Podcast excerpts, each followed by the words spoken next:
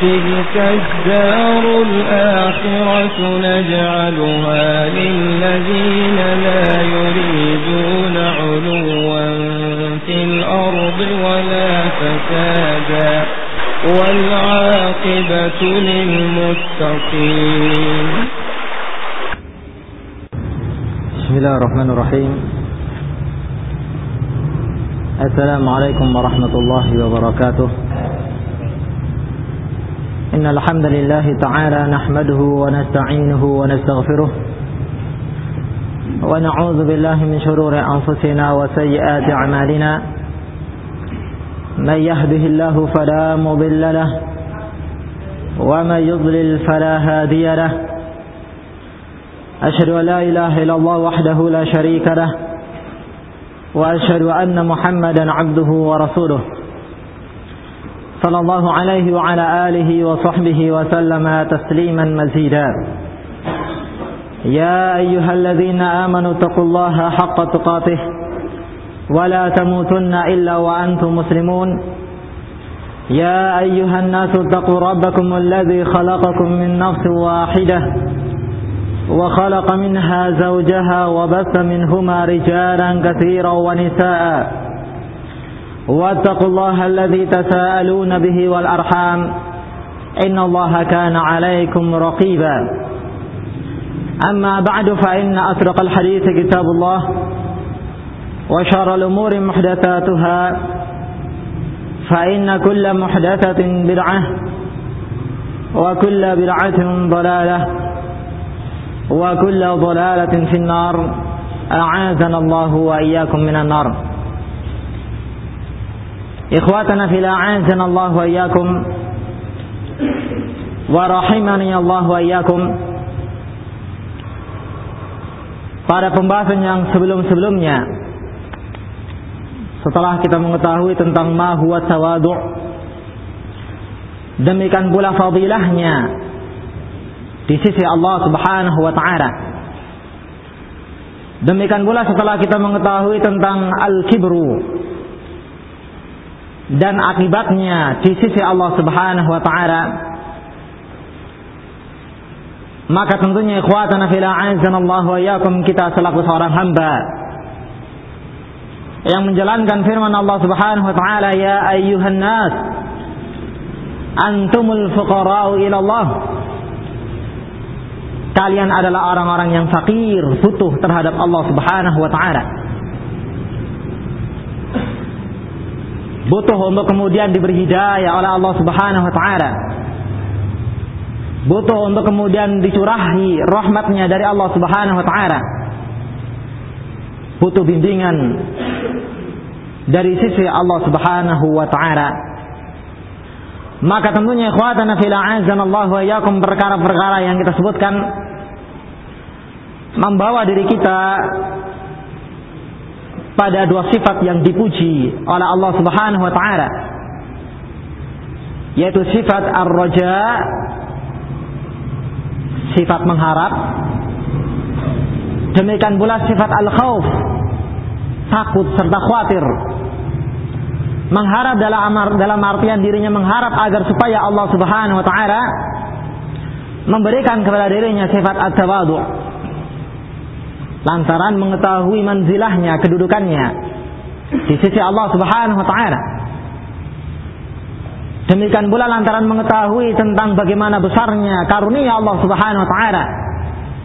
Kepada orang-orang yang mutawadhi'in memiliki sifat tawadhu lantaran Allah Subhanahu wa taala. Di mana Allah Subhanahu wa taala mencintainya. Di mana Allah Subhanahu wa taala menjadikannya sebagai walinya demikian pula di mana Allah Subhanahu wa taala mengangkat derajatnya?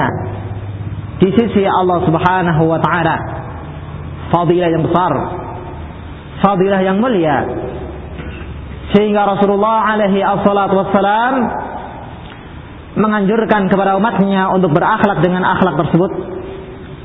Dalam sebuah hadis yang dikeluarkan oleh Imam Muslim rahimahullah taala Rasulullah alaihi salatu wassalam bersabda Inna Allah auha ilayya an tabada'u hatta la yabghi ahadun ala ahadin. Wa la yafkharu ahadun ala Sesungguhnya Allah Subhanahu wa taala mewahyukan atas diriku agar supaya kalian memiliki sifat tawadu, berakhlak dengannya. Sampai apabila kalian berakhlak dengan akhlak tersebut, maka tidak ada salah seorang pun di antara kalian yang akan menganiaya saudaranya. Demikian pula tidak ada salah seorang pun di antara kalian yang yafkhor memiliki sifat al-kibr, sombong, membanggakan dirinya atas yang lainnya. Sehingga ikhwatana fil a'azanallahu wa iyyakum sifat at-tawadu adalah sifat yang mulia di sisi Allah Subhanahu wa taala. Yang memuliakan seorang hamba imma di hadapan makhluk yang lainnya di mana makhluk tersebut akan mencintainya dan menghormatinya dan memuliakan dirinya sebagai pengamalan dari sabda Rasulullah alaihi tentang diangkatnya derajat orang tersebut di sisi Allah Subhanahu wa taala di samping Allah Subhanahu wa taala memuliakannya dan menghormatinya serta mengangkat kedudukan dan derajatnya. Ini perasaan ar-raja yang hendaklah kita harapkan agar supaya Allah Subhanahu wa taala membimbing kita di atas akhlak tersebut agar supaya Allah Subhanahu wa taala memudahkan kita untuk kemudian berakhlak dengan akhlak at-tawadu. Ini ikhwatana fil Allah wa iyyakum. Kemudian yang kedua adalah al-khauf. Membawa dirinya memiliki perasaan takut, mengkhawatirkan apabila ternyata dirinya sebagai seorang yang mutakabbir apabila dirinya terhalangi dari sifat as-sabadu sehingga nantinya akan diazab oleh Allah Subhanahu wa taala yang nantinya Allah Subhanahu wa taala menghinakan dirinya. Kalau orang yang tawadu diangkat derajatnya oleh Allah Subhanahu wa taala, kalau seorang yang mutakabbir maka kebalikannya direndahkan derajatnya oleh Allah Subhanahu wa taala. Betapa banyak ikhwatana fil Allah wa iyyakum orang-orang yang merasa punya derajat yang tinggi di dunia dalam keadaan ternyata ketika menghadap Allah Subhanahu wa taala dalam keadaan dirinya direndahkan serendah-rendahnya oleh Allah Subhanahu wa taala. Ini ikhwatana fil Allah wa iyyakum. Demikian pula lantaran tidak ada yang bisa menjamin seorang pun di antara kita terselamatkan dari fitnah. Tidak ada seorang pun di antara kita yang bisa menjamin dirinya terselamatkan dari akhlak asyiah Demikian pula tidak ada seorang pun yang bisa mengatakan sesungguhnya dirinya berada di atas akhlak yang mulia. Orang yang maksum yang terjaga adalah orang-orang yang dijaga oleh Allah Subhanahu wa taala. Yang Allah berikan penjagaan tersebut dengan keadilannya. Dan Allah Subhanahu wa taala sesatkan hambanya dengan keadilannya. Dengan kebijaksanaan Allah Subhanahu wa taala. Fahuwa khairul hakimin dalam keadaan Allah Subhanahu wa taala adalah sebaik-baik hakim bagi hamba-hambanya.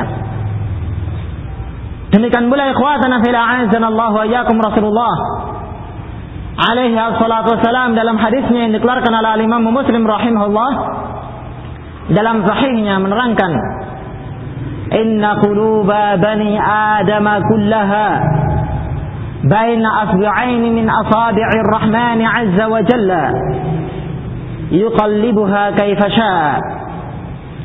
Sesungguhnya hati seluruh Bani Adam berada di antara dua jemarinya Allah Subhanahu wa taala. Yang Allah Subhanahu wa taala bolak-balikan hati tersebut sekehendak Allah Subhanahu wa taala dan sesuai dengan keadilan di sisi Allah Subhanahu wa taala. Lihatlah ikhwatana fil a'azana Allah wa iyyakum di mana Rasulullah alaihi wasallam menjelaskan dalam hadis tersebut bahwasanya Allah Subhanahu wa taala memberikan hidayah pada hambanya yang dikehendaki oleh Allah Subhanahu wa taala. Demikian pula Allah Subhanahu wa taala mengharamkan hidayah tersebut bagi hambanya dengan keadilan Allah Subhanahu wa taala. Barang siapa yang diberi hidayah oleh Allah Subhanahu wa taala, maka fala mudillalah tidak ada yang akan bisa menyesatkannya Walaupun mereka bersatu padu untuk kemudian menyesatkan seorang hamba dalam keadaan dirinya telah diberi hidayah oleh Allah Subhanahu wa taala, maka kalla sekali-kali tidak akan bisa mereka melakukannya. Karena barang siapa yang telah diberi hidayah oleh Allah Subhanahu wa taala, maka sungguh tidak ada yang menyesatkannya. Sebaliknya barang siapa yang telah disesatkan oleh Allah Subhanahu wa taala, maka falaha dialah. Tidak ada seorang pun yang sanggup menasehatinya, yang sanggup membimbingnya, karena tidak ada seorang pun dari makhluk Allah Subhanahu wa taala yang bisa memberikan hidayah kepada seorang hamba dalam keadaan Allah Subhanahu wa taala telah menyesatkannya. Kita ingat ikhwatana fil Allah wa iyyakum. Kisahnya Ar-Rasul alaihi assalatu wassalam sebagai khairul anbiya demikian pula khairul mursalin makhluk dan rasul yang paling mulia di sisi Allah Subhanahu wa taala. Bagaimana dengan kemuliaannya tersebut? Tidak bisa memberikan hidayah kepada pamannya Abu Talib yang meninggal di atas kekafiran, agama kesyirikan yang dimurkai oleh Allah Subhanahu wa taala. Dalam ayat yang mulia Allah Subhanahu wa taala berfirman, "Innaka la tahdi man ahbabta walakin Allah yahdi man yasha." Sesungguhnya engkau Muhammad tidak bisa memberikan hidayah kepada orang yang kau cintai, akan tetapi Allah Subhanahu wa taala lah yang memberikan hidayah kepada siapa yang dikehendaki oleh Allah Subhanahu wa taala. Sehingga bila mana seorang hamba yang beriman kepada Allah Subhanahu wa taala mengetahui kebaikan berasal dari sisi Allah Subhanahu wa taala. Kejelekan pun juga berasal dari sisi Allah Subhanahu wa taala. Allah lah yang menciptakan kejelekan tersebut dan Allah lah Subhanahu wa taala yang mengadakannya dengan hikmah dan kebijaksanaan Allah Subhanahu wa taala. Maka tentu hendaklah seorang hamba yang beriman kepada Allah Subhanahu wa taala senantiasa memiliki sifat ar-raja mengharapkan agar supaya Allah Subhanahu wa taala memberikan hidayah kepada dirinya membimbing dirinya untuk kemudian berakhlak dengan akhlak yang mulia membimbing dirinya untuk kemudian berjalan di atas siratal mustaqim yaitu siratal ladzina an'amta alaihim ghairil maghdubi alaihim waladdallin yaitu jalannya mereka orang-orang yang mentaati Allah Subhanahu wa taala. Demikian pula mentaati Rasulnya Muhammad sallallahu alaihi wasallam dalam firman-Nya, "Wa man yuti'illaha war rasul, faulaika ma'al ladzina an'ama Allahu alaihim minan nabiyyin was-siddiqin wasyuhada was-salihin wa hasuna ulaika rafiqa." Itulah siratal mustaqim. Yang apabila orang itu menjalaninya, Demikian pula menitinya maka Allah Subhanahu wa taala memasukkan dirinya ke dalam al-jannah dan digabungkan bersama para al-mursalin. Demikian pula para an-nabiyyin, demikian pula para siddiqin dan syuhada yang mereka adalah seorang yang yang paling mulia derajatnya di sisi Allah Subhanahu wa taala. Ini ikhwatana fil azan Allah wa iyyakum. Betapa banyak orang-orang yang dirinya menyangka sorga berada di hadapannya. Tapi ketika dirinya melupakan sifat ar-raja demikian pula melupakan sifat al-khawf yang diganti dengan sifat al-ujub dan al-kibr maka kemudian Allah Subhanahu wa taala memalingkannya dan menyesatkannya. Kita mengingat hadis Nabi alaihi assalatu wassalam yang dikeluarkan oleh Imam Al-Bukhari dan Muslim dalam sabdanya wa inna ahadakum la ya'malu bi'amali ahli al-jannah hatta la yakunu bainahu wa bainaha illa dhira' fayasbiqu alaihi al-kitab fayamalu bi'amali ahli an-nari fayadkhuluha wa inna ahadakum la ya'malu bi'amali ahli an-nar hatta ma yakuna bainahu wa bainaha illa dhira' fayasbiqu alaihi alkitab fayamalu bi'amali ahli aljannati fayadkhuluha Sesungguhnya ada salah seorang di antara kalian yang mengamalkan amalan ahli jannah sampai tidak ada antara dirinya dengan al-jannah melainkan satu zira. kemudian takdir Allah Subhanahu wa taala mendahulinya. Dan tentunya ikhwatana fil Allah wa yakum Allah Subhanahu wa taala menyesatkan hambanya dengan keadilan Allah Subhanahu wa taala. Dengan apa yang Allah Subhanahu wa taala ketahui pada hati hamba tersebut dari bibit menyimpang berpaling dari al-haq maka Allah Subhanahu wa taala menyesatkannya. Falamma zaghu azaghallahu qulubahum Tatkala mereka itu menyimpang dan berpaling dari al-haq, maka Allah Subhanahu wa taala palingkan hati mereka. Allah Subhanahu wa taala tidak akan menyesatkan seorang hamba yang sadiqan mukhlisan lillahi subhanahu wa taala yang jujur dan ikhlas karena Allah Subhanahu wa taala karena Allah Subhanahu wa taala tidak menyukai sifat al-zalim pada dirinya. Demikian pula Allah Subhanahu wa taala tidak akan menyesatkan seorang hamba yang berusaha untuk kemudian istiqamah di atas siratal mustaqim. Demikian pula bersungguh-sungguh untuk kemudian menjalaninya. Karena Allah Subhanahu wa taala tidak memiliki sifat al-zalim pada hamba-hambanya. Allah berikan kemuliaan seukuran dengan niatan yang dimiliki oleh oleh hamba tersebut dan Allah Subhanahu wa taala berikan akibat ganjaran seukuran dengan keikhlasan yang dimiliki oleh hambanya. Lihatlah ikhwatana fil Allah wa yakum bagaimana Rasulullah alaihi wassalatu wasallam menerangkan di sana ada, ada salah seorang yang tidak ada jarak antara dirinya dengan al-jannah melainkan satu zira. Kemudian takdir Allah Subhanahu wa taala mendahulinya. Sehingga pada akhir ayatnya dirinya mengamalkan amalan ahli nar. Maka dirinya pun memasukinya dengan takdir dan keadilan Allah Subhanahu wa taala. Demikian pula ada salah seorang di antara kalian yang mengamalkan amalan ahli nar. Sampai tidak ada jarak antara dirinya dengan an-nar melainkan satu zira. Kemudian ketetapan Allah Subhanahu wa taala mendahulinya, maka dirinya mengamalkan amalan ahli jannah pada akhir hayatnya sehingga dirinya pun memasukinya. Rasul alaihi assalatu wassalam dalam hadis tersebut membimbing umatnya untuk kemudian berakhlak dan bersifat dengan sifat ar-raja demikian pula al-khauf memiliki sifat ar-raja mengharap agar supaya dirinya dibimbing oleh Allah Subhanahu wa taala. Demikian pula memiliki sifat al-khauf yang dirinya mengkhawatirkan. Kalaulah seandainya dirinya berpaling dari al-haq maka dirinya diazab oleh Allah Subhanahu wa taala. Sehingga berusaha menjalaninya. Istiqamah dan bersabar di dalam menjalankan al-haq tersebut lantaran dirinya mengkhawatirkan akan adab Allah Subhanahu wa taala. Ini ikhwatana fil Allah wa iyyakum. Dalam keadaan akhlak at-tawadu. Demikian pula sifat at-tawadu adalah sifat yang mulia.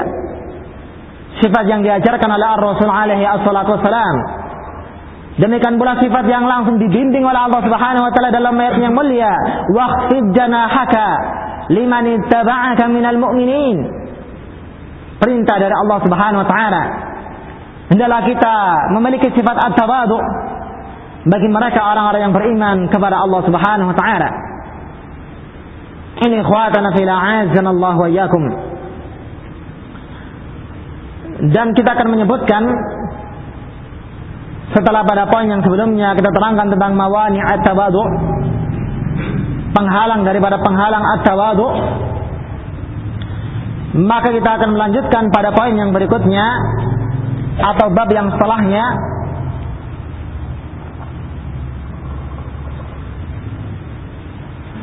umurun tunafi tawadu perkara-perkara yang akan menafikan sifat at-tawadu.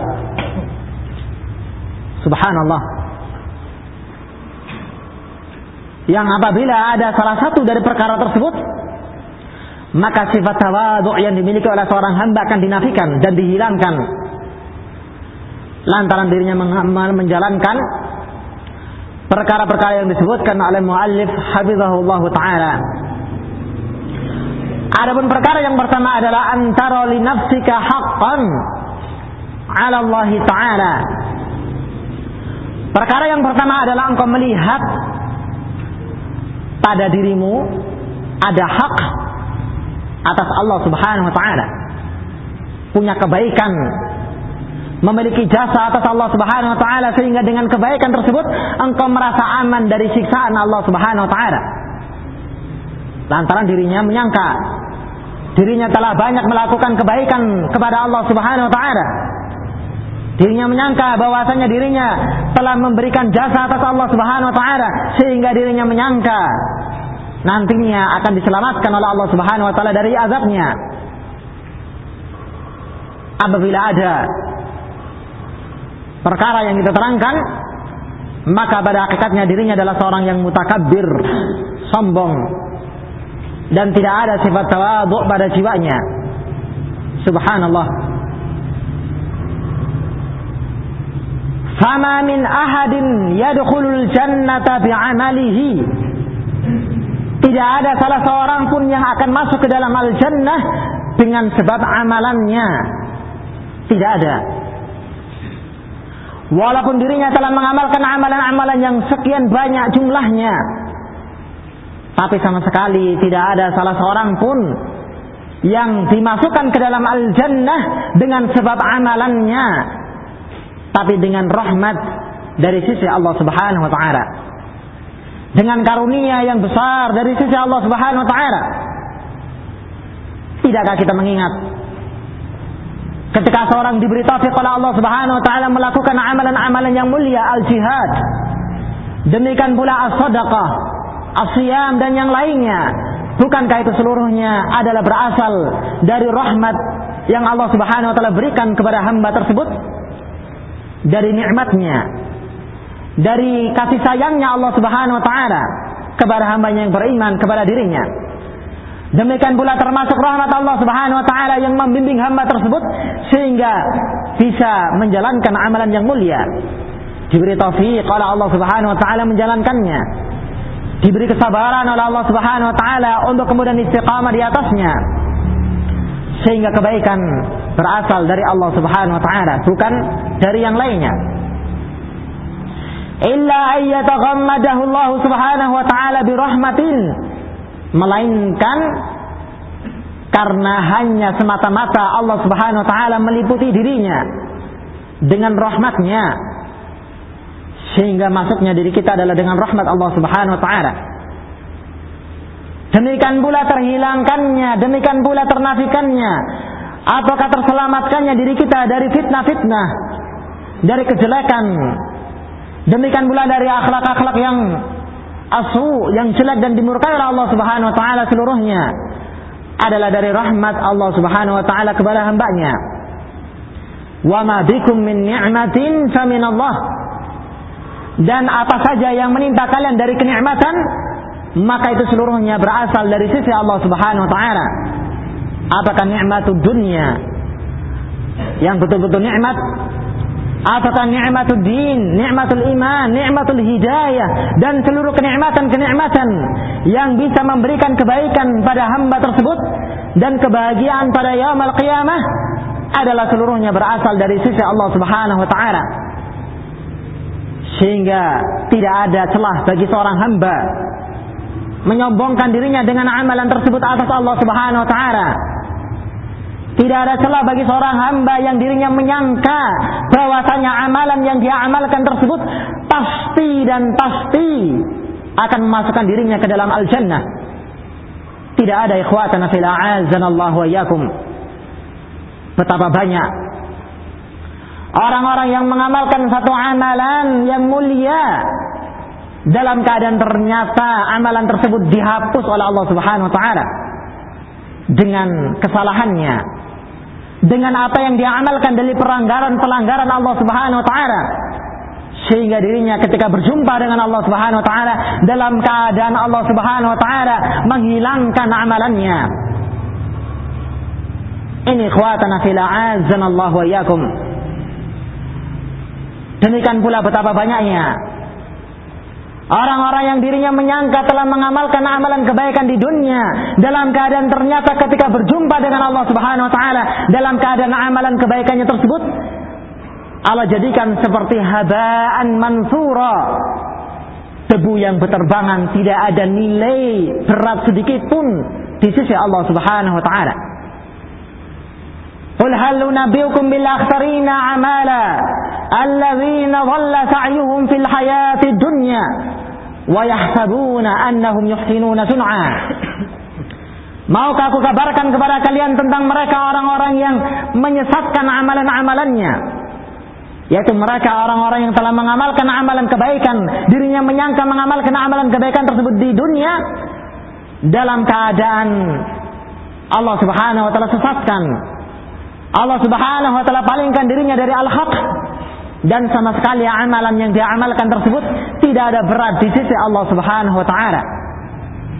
Ketika Allah Subhanahu wa taala firmankan faqadimna ila ma amilu min amalin faj'alnahu haba'an mansura. Kita perlihatkan kepada mereka apa yang mereka amalkan di dunia. Kemudian kita jadikan apa yang mereka amalkan tersebut seperti haba'an mansura. Debu yang diterbangkan dalam keadaan tidak ada nilai berat sedikit pun ketika ditimbang di sisi Allah Subhanahu wa taala. Lantaran apa yang dia amalkan? Lantaran apa yang dia lakukan dari pelanggaran terhadap syariatnya Allah Subhanahu wa taala sehingga mengelazimkan dirinya untuk kemudian mendapatkan kesengsaraan azab dari sisi Allah Subhanahu wa taala Al-Imam Al-Bukhari rahimahullahu taala. Demikian pula Al-Imam Muslim rahimahullahu taala dalam sahihnya menyebutkan satu bab khauful mu'min min ayyahbita amaluhu wa huwa la yash'ur. Tentang disyariatkannya dan dianjurkannya pada diri seorang hamba yang beriman kepada Allah Subhanahu wa taala mengkhawatirkan atas amalannya dalam keadaan mengkhawatirkan kalau seandainya Allah Subhanahu wa taala menghapuskan amalannya, memutuskan amalannya, dalam keadaan dirinya tidak menyadarinya. Subhanallah. Kalaulah seandainya ikhwatana fil Allah wa seorang yang memandang dirinya memiliki hak atas Allah Subhanahu wa taala, pasti dan pasti dengan amalan tersebut Allah Subhanahu wa taala memasukkannya ke dalam al-jannah. Maka berarti adanya sifat al-ujub pada dirinya. Demikian pula adanya sifat al-kibir pada jiwanya. Sangat dikhawatirkan. Kalaulah seandainya Allah Subhanahu wa taala palingkan hatinya, demikian pula sangat dikhawatirkan kalaulah seandainya Allah Subhanahu wa taala nantinya menghapuskan amalannya sebagai balasan atas apa yang dia miliki dari sifat tersebut. Ini khawatana fil Allah wa yakum. Maka dalam perkara yang pertama muallif Hafizahullah Ta'ala membimbing kita Hendaklah kita menjadi seorang hamba yang mengkhawatirkan diri-diri kita. Demikian pula mengkhawatirkan amalan-amalan kita. Mengkhawatirkan nasib diri kita di hadapan Allah Subhanahu wa taala. Yang subhanallah apabila seorang hamba menjalankannya, maka sangat uh, apakah memudahkan dirinya memiliki sifat at-tawadhu, merendahkan dirinya atas yang lainnya memuliakan yang lainnya, menghormati yang lainnya. Demikian pula menjaga lisannya, menjaga amalannya dari menyakiti saudara seorang hamba, saudara saudara lainnya yang beriman kepada Allah Subhanahu wa taala. Dalam hadisnya Rasulullah alaihi assalatu wasallam bersabda, "Rahimallahu imra'an syaghalahu 'aibu 'an 'uyubin nas." Semoga Allah Subhanahu wa taala merahmati seorang hamba yang aib-aibnya, kesalahan-kesalahannya menyibukkan dirinya dari melihat aib orang lainnya. Sehingga ikhwatana fil Allah wa iyyakum apabila kita terselamatkan dari poin yang pertama maka sangat memudahkan pada diri kita untuk kemudian memiliki sifat at-tawadhu merendahkan diri kita atas yang lainnya menghormati seorang hamba yang beriman kepada Allah Subhanahu wa taala. Tidak memandang bahwasanya dirinya memiliki kemuliaan atas yang lainnya. Lantaran dirinya tidak bisa menjamin atas amalan apakah kemuliaan yang Allah Subhanahu wa taala berikan di dunia tidak ada yang menjaminnya nantinya akan dimuliakan pula di sisi Allah Subhanahu wa taala pada yaumul qiyamah. Demikian pula tidak ada yang menjamin atas amalan-amalan ketaatan yang menyebabkan dirinya lebih atas yang lainnya untuk kemudian nantinya mendapatkan imbalan yang besar di sisi Allah Subhanahu wa taala. Sehingga seorang yang mengkhawatirkan amalannya, mengkhawatirkan nasibnya akan terselamatkan dari sifat al-ujub, terselamatkan dari sifat al-kibir dan diganti dengan sifat at-tawadu karena Allah Subhanahu wa taala hatta Rasulullah sallallahu alaihi wasallam sampai Rasulullah sallallahu alaihi wasallam tidak masuk ke dalam al-jannah dengan amalannya subhanallah Rasulullah sallallahu alaihi wasallam sebagai khairul mursalin Rasulullah sallallahu alaihi wasallam sebagai khalilullah Rasulullah sallallahu alaihi wasallam yang disebutkan oleh Aisyah radhiyallahu taala anha, kana yaqumu minal laili hatta tatafattara qadamah. Bahwasanya beliau sallallahu alaihi wasallam mengerjakan qiyamul lail sampai pecah kaki-kakinya. Saking lamanya. Demikian pula terus menerusnya Rasulullah alaihi wasallam menjalankannya. Sampai Aisyah radhiyallahu taala anha bertanya kepada suaminya Muhammad alaihi wassalam, "Ya Rasulullah, Wahai Rasulullah, bukankah Allah Subhanahu wa taala telah menjamin diampuninya kesalahanmu, baik yang telah lewat ataukah yang akan datang?" Maka Rasulullah alaihi salatu wasallam menjawabnya dengan sabdanya, "Afala uhibbu an akuna 'abdan syakura?" Apakah aku tidak suka kalau seandainya aku sebagai aku menjadi seorang hamba yang bersyukur kepada Allah Subhanahu wa taala? Ibadahnya, ketaatannya, kemuliaannya, demikian pula ketakwaannya sudah dijamin oleh Allah Subhanahu wa taala atas nabinya Muhammad alaihi assalatu wassalam. Tapi subhanallah dalam hadis yang setelahnya Ternyata Rasulullah alaihi salatu wasallam mengabarkan bahwasanya tidaklah dirinya dimasukkan oleh Allah Subhanahu wa taala ke dalam al-jannah yang menyebabkan masuk masuknya dirinya ke dalam al-jannah bukan lantaran amalannya tapi lantaran rahmat dan karunia dari sisi Allah Subhanahu wa taala. Ini khawatana fil Allah wa iyyakum. Kama fil hadis sebagaimana yang datang dalam sebuah hadis la yunjiya ahadan minkum amaluhu tidak ada salah seorang pun di antara kalian yang terselamatkan dari azab Allah Subhanahu wa taala lantaran amalannya. Qalu maka mereka mengatakan wala anta ya Rasulullah tidak pula engkau wahai Rasulullah. Maka beliau sallallahu alaihi wasallam menjawab wala ana. Tidak pula aku katanya. Illa ayyataghammadani Allahu birahmatin. Melainkan karena hanya semata-mata Allah Subhanahu wa taala menyelimuti diriku mencurahi diriku dengan rahmatnya. Subhanallah. Betapa butuhnya ikhwatana fil Allah wa yakum seorang hamba atas rahmat Allah Subhanahu wa taala. Tidak ada seorang pun yang akan merasa putus asa dari rahmat Allah Subhanahu wa taala melainkan mereka orang-orang yang kafir dan meninggal di atas kekafiran tersebut. Wala min rauhillahi illa alqaumul kafirun. Tidak ada seorang pun yang merasa putus asa dari mendapatkan rahmat Allah Subhanahu wa taala melainkan mereka orang-orang yang kafir dengan kekafirannya menyebabkan dirinya dimasukkan ke dalam an-nar dan diazab untuk selama-lamanya di dalamnya. Ini khuatana fil Allah wa iyyakum. Sangat besar. Demikian luasnya rahmat Allah Subhanahu wa taala yang berikan kepada hamba yang beriman kepada Allah Subhanahu wa taala. Wa kana bil mu'minina rahima dan adalah Allah Subhanahu wa taala dengan hamba-hambanya yang beriman kepada dirinya memiliki sifat rahim. Yang sifat ini ikhwatana fil Allah wa iyyakum adalah sifat yang Allah Subhanahu wa taala senantiasa memberikannya kepada hambanya yang beriman kepada dirinya di dunia.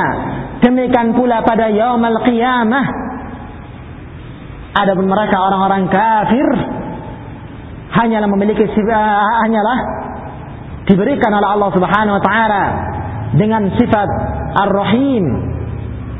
Mereka dicintai oleh Allah Subhanahu wa taala mereka mendapatkan kenikmatan dari sisi Allah Subhanahu wa taala dengan walaupun mereka sebagai seorang yang kafir di dunia.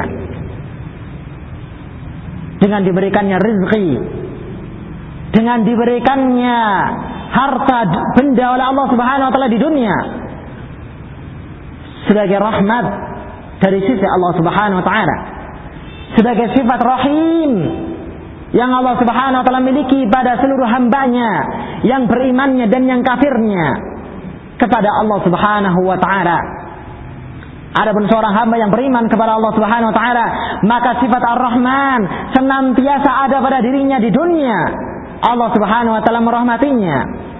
Apalagi pada yaumul qiyamah di mana Allah Subhanahu wa taala akan akan semakin luas rahmatnya diberikan kepada hambanya yang beriman kepada Allah Subhanahu wa taala. Dalam sebuah hadis yang dikeluarkan oleh Imam Tirmizi rahimahullahu taala, kata Rasulullah sallallahu alaihi wasallam, "Lau ya'lamul kafir ma 'inda Allah minar rahmah ma qanita bi jannatihi ahadun."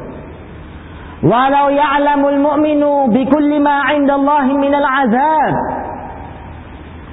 ma tami'a bi jannatihi ahadun.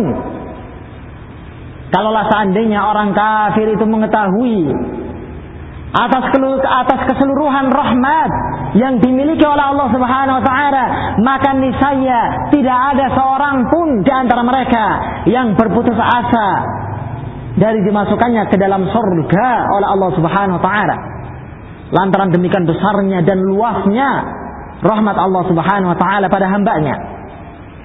Demikian pula sebaliknya kalau seandainya seorang hamba yang beriman kepada Allah Subhanahu wa taala mengetahui keseluruhan azab kemurkaan Allah Subhanahu wa taala bagi hambanya yang melakukan kemaksiatan, melanggar, melakukan dosa dan yang semisalnya, maka niscaya tidak ada salah seorang pun yang akan mengharapkan dimasukkan ke dalam jannah oleh Allah Subhanahu wa taala. Akan merasa pasti dan pasti dengan amalannya. Dimasukkan oleh Allah Subhanahu wa taala ke dalam nar.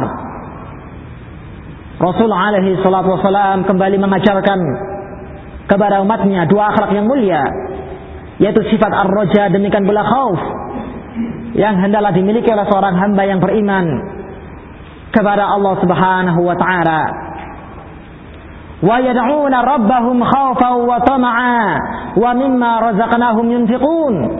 Mereka berdoa kepada Allah Subhanahu wa taala dalam keadaan khaufan memiliki perasaan khawatir kalaulah seandainya Allah Subhanahu wa taala tidak mengabulkannya demikian pula diiringi dengan sifat toma atau karoja mengharapkan agar supaya Allah Subhanahu wa taala mengabulkannya dalam keadaan mereka atas apa yang telah Allah Subhanahu wa taala berikan atas rezeki atas mereka.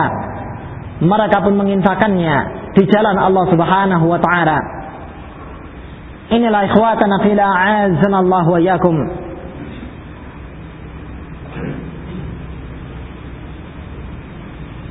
Maka beliau alaihi salatu wassalam melanjutkan sabdanya Saddidu ai uqsudu sadada wa huwa shawab hendaklah kalian menjalankan as-sadad yaitu as-shawab kebenaran atau al-haq.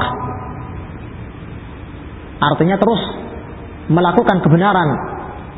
Walaupun salah seorang di antara kalian tidaklah memasukkan dirinya ke dalam al-jannah yaitu amalannya akan tetapi tidaklah kemudian menyebabkan kalian meninggalkan al-haq dan meninggalkan amalan kebenaran dan menjalankannya tapi hendaklah kalian tetap menjalankannya.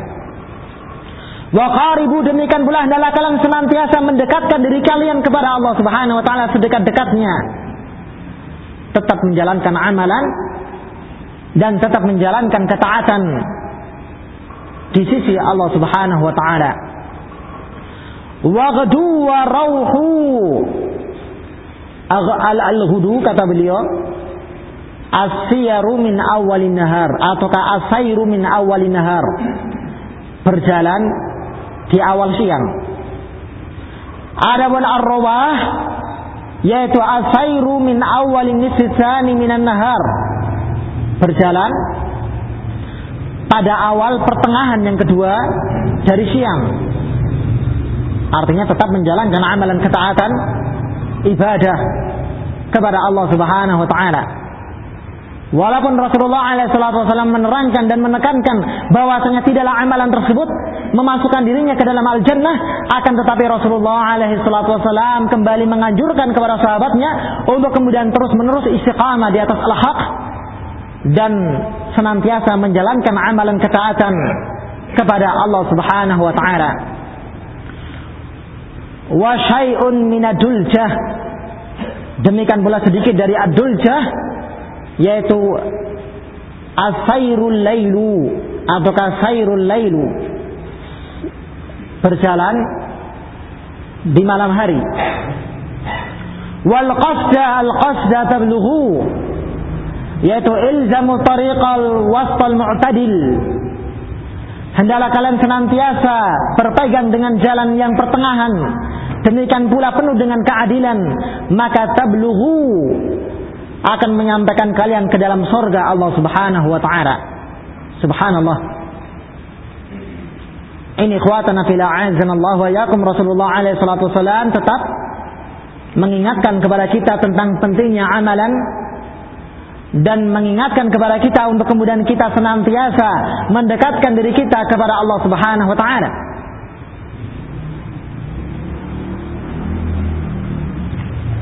Wa balaghal amra bi ahadihim annahu qala. Dan bahkan perkara tersebut menyampaikan salah seorang di antara mereka sampai kemudian dirinya menyatakan wadittu law annani tamarraghtu bin nari litanqaliba ila jannatin wa khadrah. Subhanallah Kata, kata salah seorang di antara mereka, rahimahullahu taala, sungguh aku sangat berkeinginan. Kalaulah seandainya diriku ini berbolak-balik di dalam neraka jahanam untuk kemudian nantinya aku bisa pindah ke dalam jannah dan surga Allah Subhanahu wa taala yang dipenuhi dengan kebun-kebun dan tanaman yang indah yang diperuntukkan untuk mereka orang-orang yang bertakwa kepada Allah Subhanahu wa taala. Subhanallah. Lantaran dirinya tidaklah memandang bahwasanya apa yang dia amalkan tersebut adalah amalan yang pasti dan pasti memasukkan dirinya ke dalam al-jannah. Nanti akan kita terangkan kisahnya Umar ibn Khattab radhiyallahu taala anhu. Demikian pula kisahnya Khalifah Abu Bakar As-Siddiq radhiyallahu taala anhu di mana ketika diingatkan tentang jasa-jasanya, demikian pula janji dari Rasulullah alaihi wasallam pada dirinya. Janji surga sebagai akibat yang Allah Subhanahu wa taala siapkan pada diri mereka. Akan tetapi mereka mengatakan sesungguhnya aku berkeinginan amalanku amalanku tersebut tidak atas diriku tidak, tidak pula pada diriku. Dalam artian tidaklah dihitung oleh Allah Subhanahu wa taala sebagai pahala yang besar di sisinya. Demikian pula tidaklah menyebabkan dirinya diazab oleh Allah Subhanahu wa taala. Artinya tidak ada timbangan sedikit pun di sisi Allah Subhanahu wa taala tidak memadaratkannya tidak pula memanfaatkannya ini khawatana fil Allah wa iyyakum. Wa qala akhar demikian pula berkata yang lainnya. Laqad taraktu 20 sanatan qawli li syai'i. Sungguh aku telah meninggalkan selama 20 tahun lamanya ucapanku akan sesuatu kun sayakun jadilah maka jadilah ta'adduban ma'allahi ta'ala lantaran beradab atas Allah Subhanahu wa taala. Laita syi'ri hal waqa'a fi misli hadzal kufri wal kibri fir'aun aw Abu Jahlin aw Abu Lahib Abu Abu Lahbin. Duhai sangat disayangkan. Apakah permisalan kekufuran yang seperti ini demikian pula kesombongan yang seperti ini terjatuh ke dalamnya Firaun demikian pula Abu Jahal dan Abu Lahab Subhanallah. Kaifa yata'abbaduna kaifa yata'abbaduna lillahi ta'ala bil kufri wal bid'ati wal kibri wal 'isyan. Bagaimana mereka bisa beribadah kepada Allah Subhanahu wa taala dengan kekafirannya, demikian pula kebid'ahannya, demikian pula kesombongannya dan kemaksiatannya kepada Allah Subhanahu wa taala. Kemudian mereka menyangka bahwasanya amalannya tersebut bakalan memasukkan dirinya ke dalam surga Allah Subhanahu wa taala. Dalam keadaan kemaksiatan demikian banyak dirinya menjalankannya. Demikian pula kebid'ahan pun juga tak jarang dirinya melakukannya.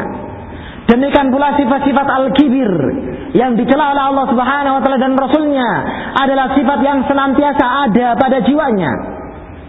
Bagaimana dirinya menyangka bahwasanya amalan-amalannya tersebut yang lainnya akan memasukkan dirinya ke dalam surga Allah Subhanahu wa taala? Tidak ada ikhwatana fillah. A'azanallahu wa. Kita sangat dianjurkan untuk kemudian kita mengingat dan memperbanyak mengingat tentang kejelekan-kejelekan kita dibandingkan mengingat kebaikan kita dan amalan ketaatan kita di sisi Allah Subhanahu wa taala. Untuk kemudian lebih menjaga jiwa kita. Demikian pula lebih membimbing diri kita dan lebih menyelamatkan diri kita dari sifat al-ujub. Demikian pula sifat al-kibir yang dicela oleh Allah Subhanahu wa taala dan rasulnya. Tidaklah ikhwatana fil a'azanallahu wa yakum kita melihat ada salah seorang yang dirinya lebih melihat tentang amalan-amalan kebaikannya. Pasti dan pasti dengan apa yang dia lihat tersebut membawa dirinya ke dalam sifat al-kibir. Membawa dirinya awal mulanya memiliki sifat al-ujub pada jiwanya pada amalannya. Kemudian nantinya membawa dirinya ke dalam sifat al-kibir merendahkan makhluk Allah Subhanahu wa taala dan yang lainnya. Ini ikhwatana fil a'azzanallahu wa yakum wa'lam yarhamukallah. Ketahuilah. Semoga Allah Subhanahu wa taala merahmatimu anna adama ru'yatil 'abdi li nafsihi haqqan 'ala Allah taala. Sesungguhnya tidak tidak melihatnya seorang hamba pada dirinya. Adanya hak atas Allah Subhanahu wa taala. La yunafi ma aujabahu Allah Subhanahu wa taala ala nafsih menafikan apa yang telah Allah Subhanahu wa taala wajibkan atas dirinya. Wa ja'alahu haqqan li 'abdi dan Allah Subhanahu wa taala menjadikannya sebagai hak atas hambanya. Yang pasti dan pasti Allah Subhanahu wa taala menjalankannya pada yaumul qiyamah. Karena fi hadis Muaz radhiyallahu anhu sebagaimana dalam hadis Muaz Qala Rasulullah sallallahu alaihi wasallam bersabda Rasulullah sallallahu alaihi wasallam ya Muaz ibn Jabal hal tadri ma haqqullah 'ala al-ibad wa ma haqqul ibad 'ala Allah? Apakah engkau tahu apa hak Allah atas hamba-hambanya? Dan apa hak hamba-hamba tersebut atas Allah Subhanahu wa taala? Maka beliau alaihi salatu wasallam melanjutkan fa inna haqqallahi 'alal 'ibad ay ya'buduhu wa la yusyriku bihi haqqul 'ibadi 'ala Allah alla yu'azziba man la yusyrik bihi syai'a Sesungguhnya hak Allah Subhanahu wa taala atas hambanya yang Allah wajibkan hamba tersebut untuk kemudian menjalankannya di dunia adalah agar supaya mereka menyembahnya dan tidak melakukan kesyirikan sedikit pun menyembah kepada Allah Subhanahu wa taala. Adapun hak seorang hamba atas Allah Subhanahu wa taala yang ketika mereka menjalankan hak Allah Subhanahu wa taala adalah Allah yu'azzaba. Allah Subhanahu wa taala tidak akan mengazab seseorang yang melakukan kesyirikan sedikit pun. Subhanallah. Muallif Hafizahullah taala setelah menerangkan bahwasanya dianjurkannya seseorang tersebut untuk kemudian tidak melihat pada dirinya ada hak atas Allah Subhanahu wa taala dalam artian Allah Subhanahu wa taala pasti dan pasti memasukkan dirinya ke dalam al-jannah. Akan tetapi muallif hafizahullah taala mengingatkan kepada kita tidaklah perasaan tersebut menafikan adanya hak Allah Subhanahu wa taala yang pasti dan pasti Allah tunaikan pada yaumul qiyamah. Di mana Allah Subhanahu wa taala akan menyelamatkan seorang hamba yang beribadah hanya kepada Allah Subhanahu wa taala di dalam neraka jahanam. Ini khawatana fil Allah wa yakum. Akan tetapi tidaklah yang dimaksudkan oleh Rasulullah Sallallahu Alaihi Wasallam bahwasannya Allah Subhanahu Wa Taala tidak akan mengazab seseorang yang tidak melakukan kesyirikan di dunia sedikit pun dalam arti yang pasti dan pasti. Allah Subhanahu Wa Taala memasukkan dirinya ke dalam al jannah dalam keadaan bersih terselamatkan dari azabnya tidak. Betapa banyak ikhwatan fil Allah wa yakum Orang-orang yang dimasukkan oleh Allah Subhanahu wa taala ke dalam al-jannah dalam keadaan tidak tersentuh neraka jahanam sedikit pun. Demikian pula betapa banyak pula orang-orang yang mereka dimasukkan ke dalam al-jannah dalam keadaan merasakan azab di dalam neraka jahanam wal. Sehingga tidak ada seorang pun yang menjamin Walaupun dirinya sekian banyak melakukan amalan ketaatan kepada Allah Subhanahu wa taala, tidak ada seorang pun yang akan menjamin amalannya tersebut pasti dan pasti memasukkan dirinya ke dalam jannah dalam keadaan tidak merasakan azab sedikit pun. Tidak ada yang menjaminnya. Ini khawatana fil Allah wa yakum. Maka dianjurkannya pada diri seorang hamba yang beriman kepada Allah Subhanahu wa taala.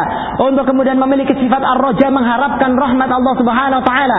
Diiringi dengan amalan ketaatan kepada Allah Subhanahu wa taala yang diiringi dengan sifat ar-raja mengharapkan agar supaya apa yang dia amalkan tersebut dinilai ketaatan diganjari dengan ganjaran yang setimpal di sisi Allah Subhanahu wa taala. Ini khawatana fil azan Allah wa yakum dan kita senantiasa berdoa kepada Allah Subhanahu wa taala agar supaya Allah Subhanahu wa taala membimbing kita di atas sifat at-tawadu. Demikian pula menyebabkan dan demikian pula menjadikan sifat tersebut sebagai sifat yang menjadi tabiat yang dimiliki oleh seorang hamba yang beriman kepada Allah Subhanahu wa taala. Yang dirinya pasti menjalankannya. Yang dirinya berakhlak dengannya pada setiap waktunya dan senantiasa mengharapkan dari apa yang dia lakukan tersebut pahala di sisi Allah Subhanahu wa taala. Wa sallallahu ala Muhammad wa ala alihi wa sahbihi wa sallama tasliman mazida wa subhanakallahumma bihamdika asyhadu an la ilaha illa ant astaghfiruka wa atubu ilaik.